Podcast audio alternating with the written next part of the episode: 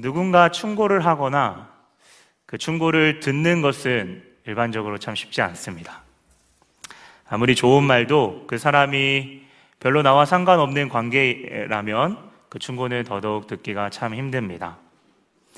그럼에도 곰곰이 돌이켜보면 때론 우리가 그 충고를 받을 때 감사함을 느낄 때가 있는데요.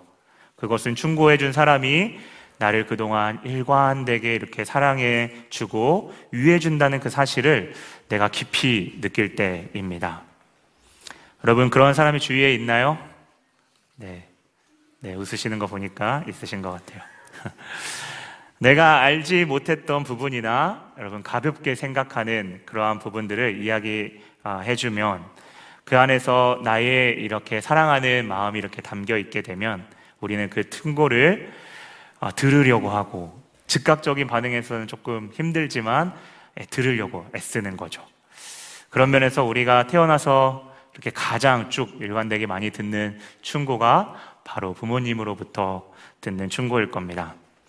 우리가 잔소리라 생각하고 생각했던 부분에 있어서도 시간이 지나고 나면 아, 그때 해주셨던 그 이야기 중에 우리가 깊이 들어야 될 충고들이 있었을 겁니다.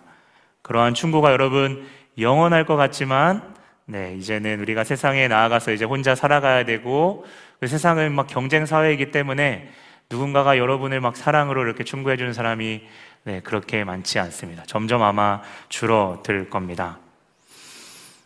그렇다면 부모님과 같이 사랑하는 사람의 충고를 들을 때도 그렇게 길지 않음을 어, 생각하게 됩니다.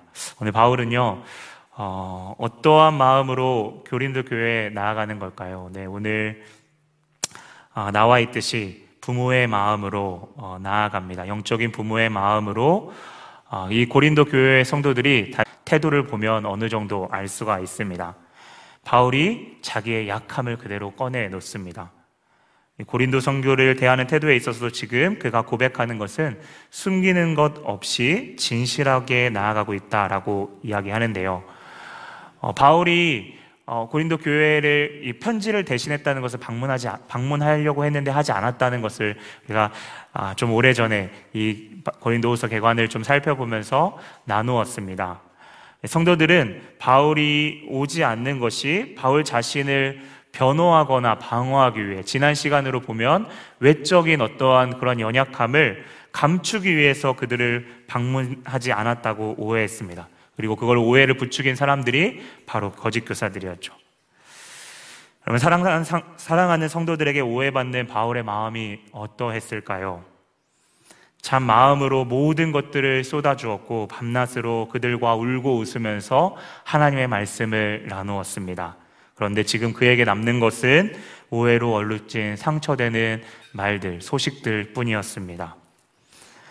아, 답답하고 그러한 이야기를 들으면 억울하고 배신감이나 이러한 마음이 들 법도 한데 참 그는 바보처럼 다시 한번 고린도 교회 성도들에게 화해의 제스처를 취합니다.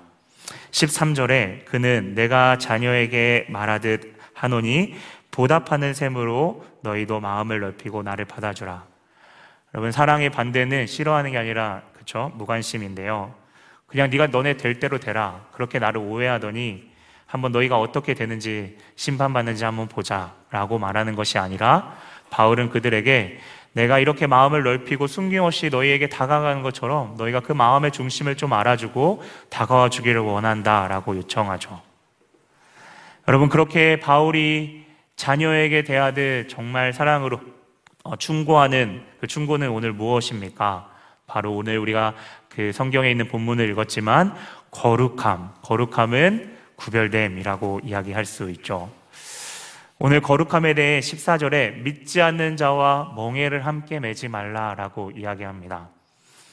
음, 멍해에 대한 것에 대해서 우리가 아는 분도 있을지 모르겠지만, 네, 1세기의 이 멍해는 소에 이렇게 밭을 갈거나 수레를 끌기 위해 소와 나귀의 이 가로로 이렇게 짝을 지어 이렇게 이제 어, 소나 나귀가 이렇게 갈 때 그것들을 이렇게 가로에 얹어주는 막대를 의미합니다.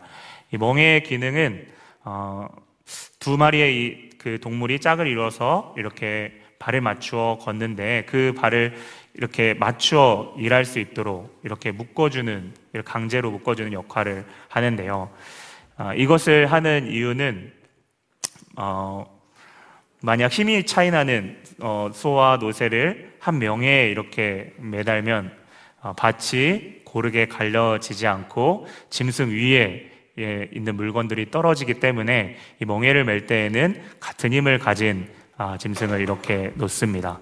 뭐 아니면 힘이 센 짐승이 어, 더 빨리 이렇게 힘차게 자기가 가면 힘이 약한 짐승이 이제 끌려 다니기 때문이기도 하겠죠. 바울이 왜 이 멍해를 언급하면서 오늘 말씀을 이끌어 이 글을 이끌어 갈까요? 거룩함에 대한 분명한 기준이나 원칙이 없다면 우리가 세상 가운데에 이리저리 구분 없이 구별되지 않게 끌려가기 때문입니다. 당시에 이방인들에게 아, 그리스도를 믿는 사람들 가운데서도 이러한 유혹들을 받는 사람들이 있었습니다. 어떠한 유혹이냐면요. 그 당시에는 어, 헬라의 신전들이 있었습니다. 이런 신전에 있어서 장사를 하거나 이런 상업적인 것들을 하려면 그곳에 가서 그 사람들과 교역하는 예의를 갖추는 거로서 그 신전에 가서 어, 예를 갖추는 거죠. 어, 그런데 이 셀라의 시대에는 우리가 그리스 신화에서도 알다시피 신을 자극하기 위해서 당시에 매춘을 전문으로 하는 사람들이 신전 안에 있었고요. 점점 이것은 단순한 어떤 평화의 의미로서 인사의 악수의 의미로가 아니라 이제는 그렇게 시작했던 일식이 그들의 그 교회 안에서도 세속적인 문화를 여과 없이 이렇게 받아들이는 데까지 나아갔습니다. 그리고 그것을 더 어, 이렇게 부추겼던 것은 당시의 헬라 철학 가운데 우리가 5장 첫 번째에도 할 때도 나누었지만 헬라 철학은 당시에 영혼과 육체를 구별했습니다. 그래서 영혼은 어차피 죽어서 천국 가고 육체는 갑옷처럼 이렇게 네, 이렇게 떨어져 나아가기 때문에 그 육체는 죄를 지어도 어, 상관없다. 신경 써도 되지 않다. 라고 이렇게 합리화하며 죽으면 어차피 분리될 거다라고 하면서 이 세속적인 것을 이 밑으로 이렇게 암암리에 이렇게 받아들이게 되는 것이죠. 바울은 이러한 죄를 직 접 짓는 사람들이나 아니면 이것을 방관하고 암묵적으로 동조하고 허용하는 사람들에게 확실하게 이야기합니다. 성경에 보면 옳은 것과 옳지 못한 것이 어찌 한 자리에 있을 수 있으며 빛과 어두움이 한 공간 안에 있을 수 있는가? 여러분 빛이 이렇게 비춰지면 그 공간에 어둠이 있을 수가 없죠. 주목해야 되는 것은 15절인데요. 그리스도와 벨리알, 벨리알은 사탄입니다. 어떻게 그 둘이 함께 지낼 수 있는가? 믿는 자와 믿지 않는 자가 어떻게 상관하는가? 어떻게 같이 일하고 같이 관계를 맺을 수 있는가 라는 말입니다. 여러분, 이 구절의 특징이 우리가 거룩함 생각하면 그 행동에 대한 부분들을 집중할 수 있지만 15절을 보게 되면 우리가 더 주목해야 되는 부분들이 있습니다. 바로 이 둘 사이에 이 관계에 대한 부분들을 우리가 한번 주목했으면 좋겠는데요. 거룩에 대한 것이 바로 관계에 대한 부분이다라는 어, 부분을 여러분과 좀 나누고 싶습니다. 네, 우리가 거룩함하면 일반적으로 방금 좀 이야기했지만 행동에 대한 부분들을 이렇게 떠올리기 쉬운데요. 오늘 본문은 거룩함을 둘 사이의 관계로 보게 합니다. 고린도서 5장을 여러분 쭉 보게 되면 하나님이 우리의 하나님과 우리의 관계가 깨졌습니다. 무엇 때문에 깨졌죠? 죄로 인해서 깨졌습니다. 죄는 무엇이죠? 우리가 알고 있는 어떤 도덕적인 죄, 이것은 사실 수면 위로 드러난 결과물입니다. 진짜 성경에서 말하는 죄가 무엇인가요? 네. 성경에서 말하는 죄는 하나님 없이 잘 살 수 있다는 겁니다. 하나님의 자리에 올라서서 하나님이 하는 것처럼 매뉴프레이트 조종하는 거죠. 내가 그렇게 내가 원하는 것들을 쫓는 것, 이기심에 쫓아 나아가는 것을 성경은 죄라고 이야기하는데요. 이를테면 이렇게 이해하는 것이 좋을 것 같습니다. 결혼한 부부 사이가 있는데 상대가 이제 마음에 들지 않는다고 다른 이성과 너무나 쉽게 관계를 맺는 것입니다. 여러분 세상에서 이것은 불륜이라고 하죠. 삼일체 하나님이 무엇이 부족해서 인간의 사랑을 갈구하며 여러분 새로운 사랑을 찾아 창조하셨나요? 그렇지 않습니다. 하나님은 본래에 충만하시고 완전하셨습니다. 결혼하면 남녀가 하는 중요한 부분이 있죠. 바로 결혼에 대한 서약을 합니다. 서로를 신뢰하며 부부 관계에 있어서 즐겁거나 슬플 때나 언제나 함께 하겠다는 약속입니다. 여러분, 그런데 하나님도 우리와 약속을 하셨습니다. 그런데 그 약속이 조금 독특합니다. 동등한 상태가 아니라 죄를 지은 배신한 인간과 약속을 하십니다.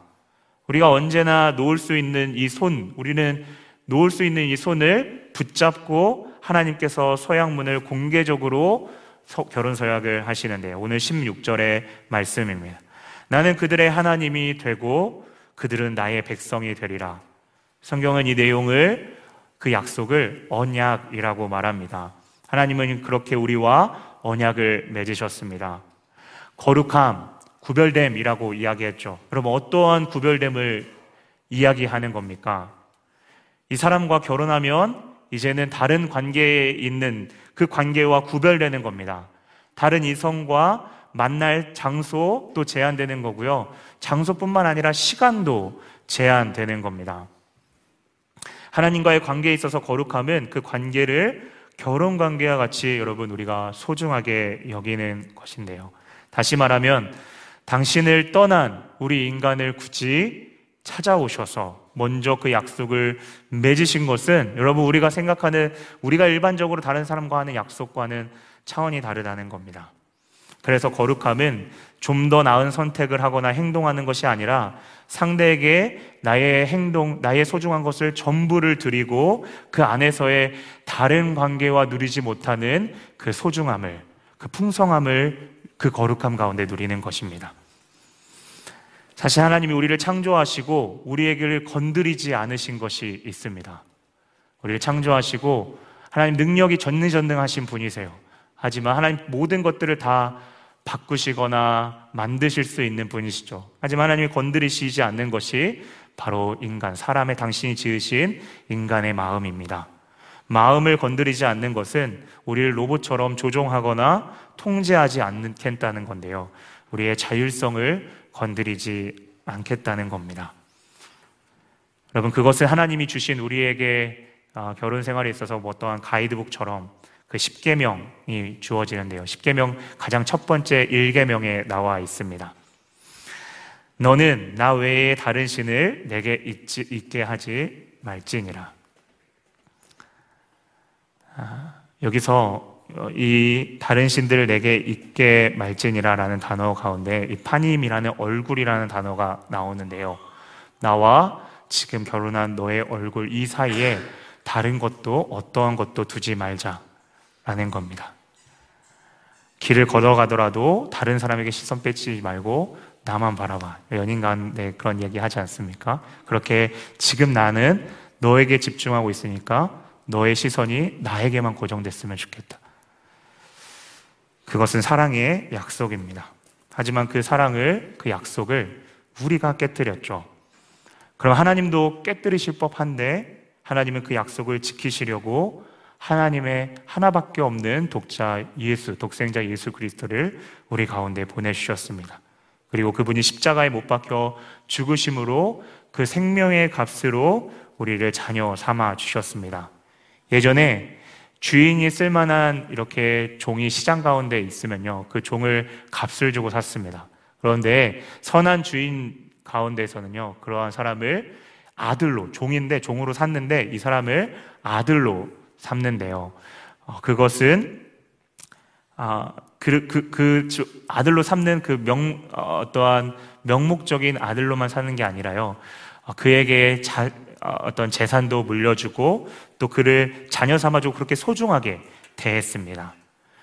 여러분 오늘 18절에 그게 나와 있습니다. 너희에게 아버지가 되고 너희는 내게 자녀가 되리라. 예수 그리스도로 말미암아 우리를 자녀 삼아 주신 겁니다. 이것은 16절과 18절. 16절은 제가 부부 관계로 여러분 이야기했고 18절은 자녀와 아비의 관계로 이야기했는데요. 같은 네, 이 관계는 같은 결을 가지고 있습니다. 하나님께서 우리에게 그렇게 우리를 인내하시며 거룩한 관계로 우리를 이끄시는데요. 여러분, 결혼 서약이 언제, 우리가 결혼 서약을 하는데 언제 진실해지나요? 결혼식을 하면, 네, 결혼 서약을 하는데요. 이렇게, 어, 뭐 크게 소리를 지르거나 아니면 뭐 대중들 앞에서 이렇게 신부를 얻고 이렇게 결혼, 네, 사랑하겠냐, 안 하겠냐, 이렇게 여러분 하면 막 하객들이 막 박수를 쳐주지 않습니까? 그러면 결혼 서약이 더 진실해지는 건가요? 아닙니다.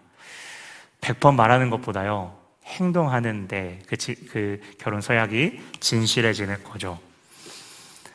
아, 이제 작은 것이라도 내가 좋아하는 것을 주는 것을 넘어서서 생활하다 보면 상대방이 싫어하거나 아, 상대방이 꺼려하는 것을 내가 눈치채고 그것들을 당장 내가 완전히 줄일 수는 없지만 그것들을 의식하면서 내가 조금씩 조금씩 최대한 그것들을 하지 않는 것이 그 서약의 진실함을 더해 줍니다. 내가 상대방을 사랑하기 때문에 이제는 다른 상대보다 내 지금 상대에 집중하고 계속해서 생각하며 나아가는 겁니다. 다른 밥이, 맛있는 밥이 있어도 내게 지금 내 식탁에 차려진 밥이 가장 소중하게 여기는, 그래서 여기는 건, 아, 겁니다.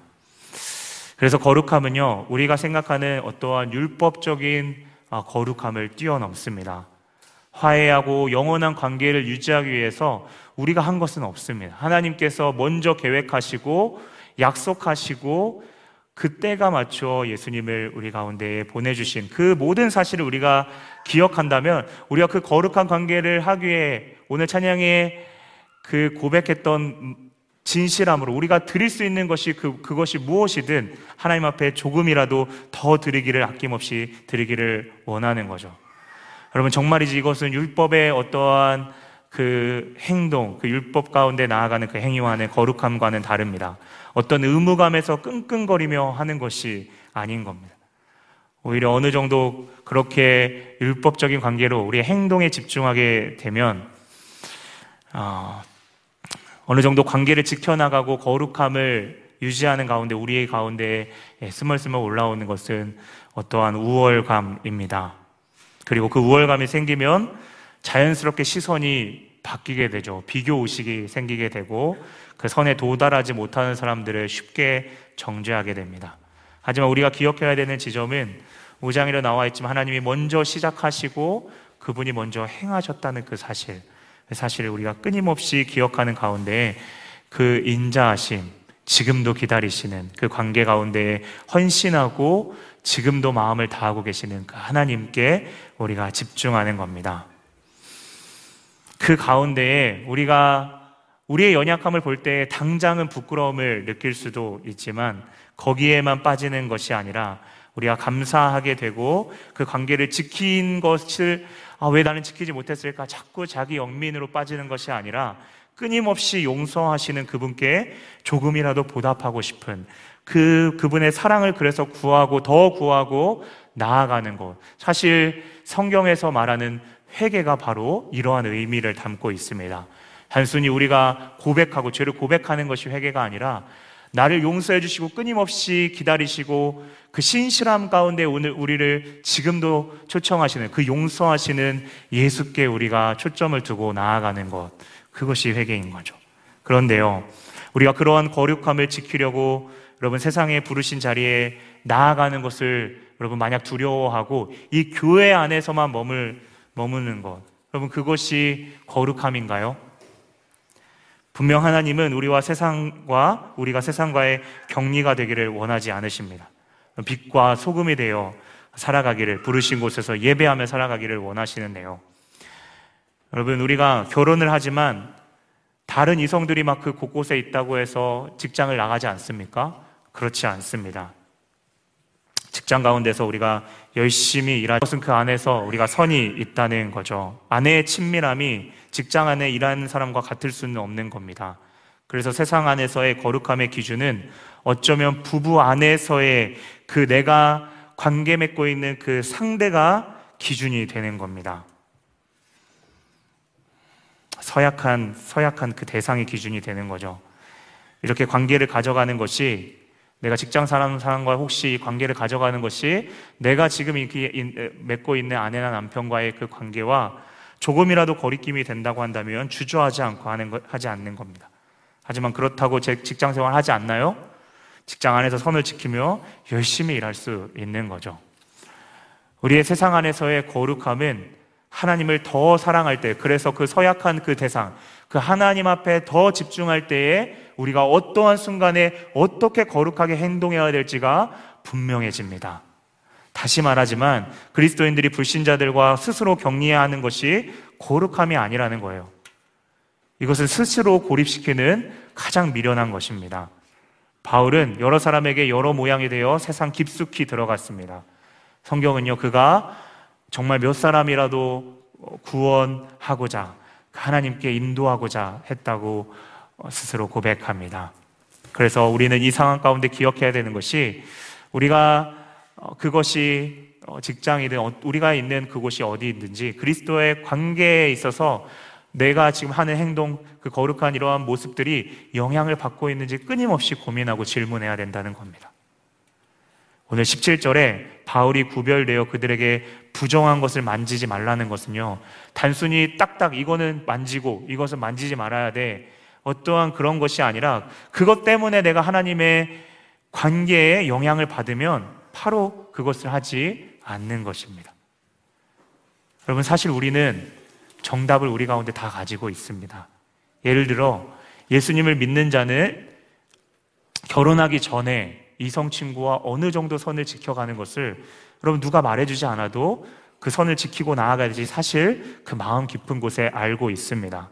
직장 안에서 그리스도인으로서 정직하며 신실하게 나아가고 하나님의 기쁨이 되는 것이 무엇인지를 사실 성령님께서 우리에게 양심을 통해 말씀하시기에 우리가 알고 있습니다. 중요한 것은 우리가 그것을 하느냐 안 하느냐보다 그렇게 연약하게 우리를 기다리시고 계시는 그분의 마음에 따라서 내가 그 발을 용기 있게 디드냐라는 그 사실입니다. 내 힘으로 할 수 없으니 그때마다 성령께 계속해서 말씀해 달라고 요청하며 주님 앞에 나아가는 것이죠. 사실 그래서 오늘 관계에 있어서 우리가 가장 기도해야 할 것은 고린도 성도들이 다 알고 있었지만 그들의 마음이 열리지 않는 그 문을 문이 열리도록 바울이 강구했던 것처럼 우리의 마음의 문이 열리도록 기도해야 합니다. 12절 쉬운 성경으로 한번 제가 읽겠습니다. 우리가 마음을 여러분에게 닫아 놓은 것이 아니라 여러분이 자신들의 마음을 닫아 놓은 것입니다. 사랑하는 성도 여러분, 우리가 다 아는데요.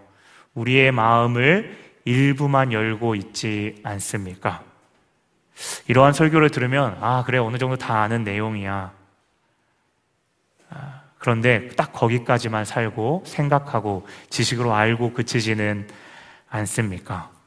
지금 고린도 교회 성도들이 그러했습니다. 그런데요, 그렇게 되면 완전하신 하나님의 그 화해하심, 5장에 줄기차게 걸쳐서 어쩌면 바울이 피를 토하면서 말하는 것처럼 그리스도의 그 온전하게 화해하심, 그것을 위해서 하나님이 얼마나 헌신하고 계시는 그 화해를 우리가 너무나도 쉽게 헛되게 하는 것이고요. 어, 더 이상 하나님의 은혜와 사랑을 풍성함을 누릴 수가 없습니다. 이러한 충고들, 바울의 권면들이 이제는 형식적인 종이와 같이 이렇게 변하게 되는 거죠. 여러분, 더 무서운 것은 유대인들도 그랬지만 그 우상에 대한 부분들에 내가 어느 정도 내가 거룩하게 살고 있다는 그 모습, 그 모습을 그 모습을, 내 모습을 바라보면서 그걸 통해 혹시 위안을 받는 것만큼 여러분 끔찍한 것은 없습니다. 여러분, 가정에 충실한 가장이 다른 이성과 관계 맺는 것을 여러분 아까 전에 우리가 뭐라고 했죠? 불륜이라고 합니다. 그것은 서로 소중한 마음을 모아 서약한 선서를 욕되게 하는 것이고요. 서약서를 휴지 조각으로 만드는 것입니다. 그런데요, 여러분, 아, 우리의 마음이 그 하나님한테 향하여 숨김없이 주님 앞에 열기가 또 그렇게 믿음 가운데 살아나기가 여러분 쉬운가요? 어, 연약하고 주저하는 마음을 우리가 스스로 열기 여러분 참 힘듭니다.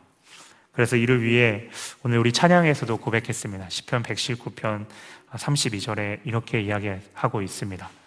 주께서 내 마음을 넓히시면 내가 주의 계명들에 길로 달려갑니다. 내 마음을 눈이 누가 열어 주셔야 한다고요? 네. 성령께서 열어 주셔야 합니다. 오늘 말씀 6장 11절을 보겠습니다. 고린도 사람 여러분, 우리는 여러분에게 숨김없이 말하였습니다. 여러분, 숨김없이 말하는 것이요, 거룩함의 관계에 나아가는 중요한 스텝입니다. 연약함을 고백하는 것입니다. 하나님 앞에 솔직하게 나아가게 해달라고 고백하는 겁니다. 우리가 그렇게 솔직하게 나아가면요, 우리는 우리에 있는 모든 것들을 다 잃을 것 같습니다. 주변의 시선, 모든 내가 이루어졌던 것들을 다 잃을 것 같습니다. 하지만 여러분, 고린도 후서의 전체에 걸쳐서 분명하게 말하고 있는 사실은 십자가는 죽음으로 끝나지 않고 부활의 영광이 있었다는 사실입니다.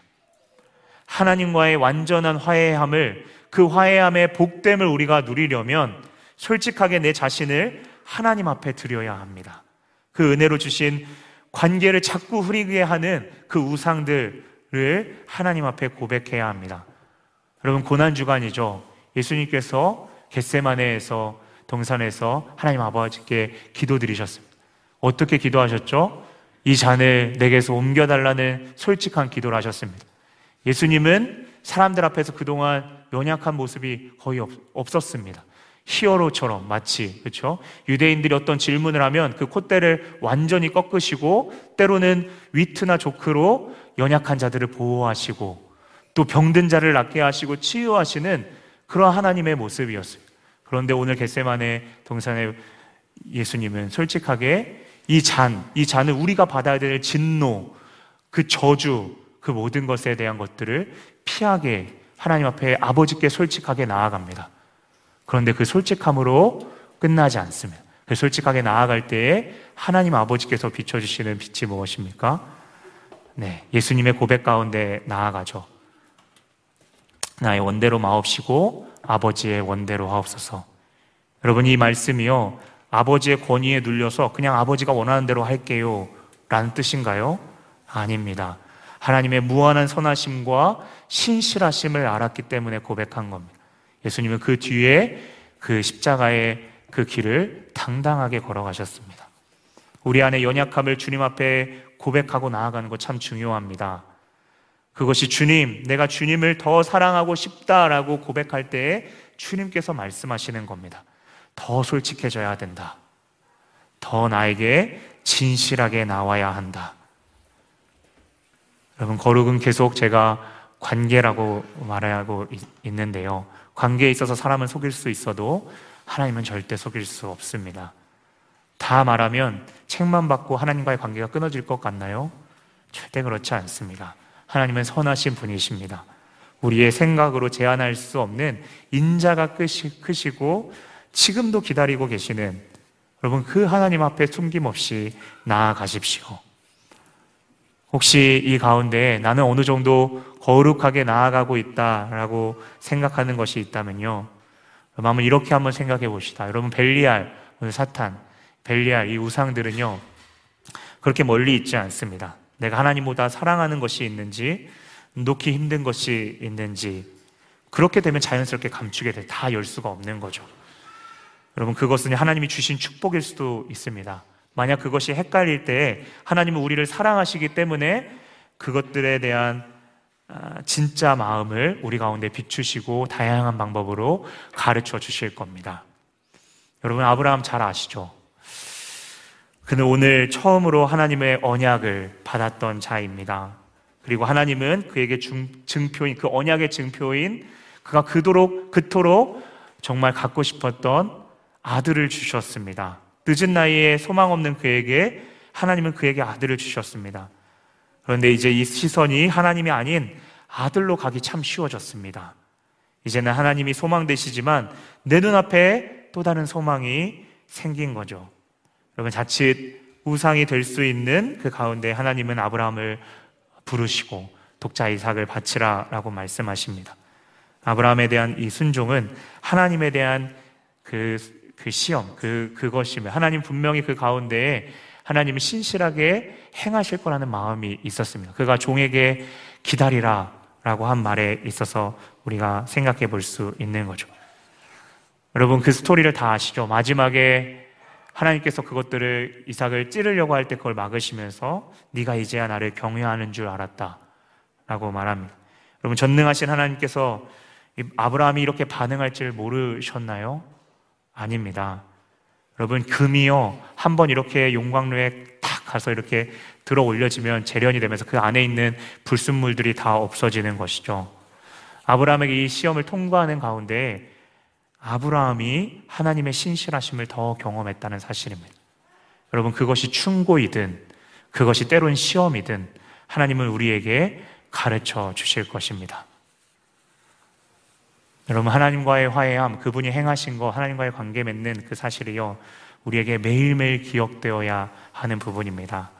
그 화해가 감사하게 다가오는 시간은 바로 거룩하지 않는 내가 주님 앞에 진실하게 고백하며 나아갈 때입니다.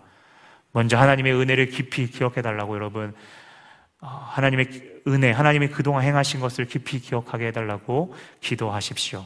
그리고 성령께서 내 마음을 넓히도록 숨김없이 주님 앞에 나아갈 수 있도록 여러분 간구하십시다.